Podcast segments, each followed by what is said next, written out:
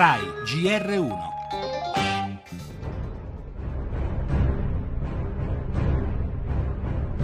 when we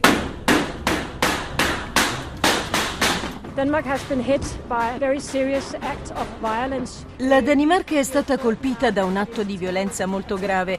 Siamo certi che sia un attacco terroristico. L'intero paese è in stato d'allerta.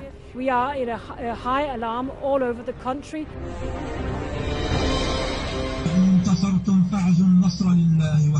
In Libia sta accadendo qualcosa di molto grave e che non è che siccome noi siamo i primi, i più vicini, tutti i problemi possono essere lasciati a noi. Quindi ci vuole una missione più forte dell'ONU. L'Italia è pronta nella missione ONU, noi non partiamo da soli, a fare la nostra parte per difendere un'idea di libertà e anche di diritti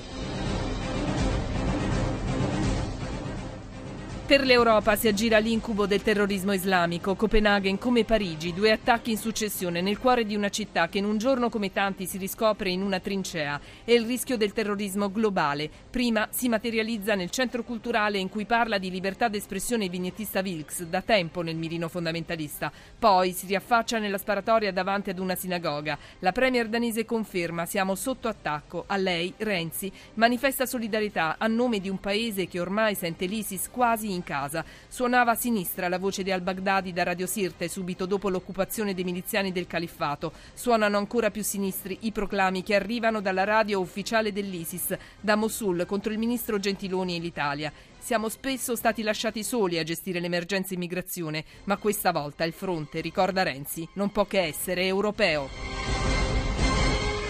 Le altre notizie del GR1 delle 8, le violenze in Ucraina sino a poco prima della tregua scattata a mezzanotte, le riforme costituzionali con lo scontro governo-opposizioni che paventano dimissioni di massa e chiedono l'intervento di Mattarella. Ieri a Palermo con un volo di linea come un normale passeggero, meno cardinali di curia, più attenzione alle periferie, a cominciare da Lampedusa. Queste le linee guida della chiesa di Bergoglio. Infine Sanremo con il trionfo del, dei volo e degli ascolti sul podio anche Necche e Marika Jan.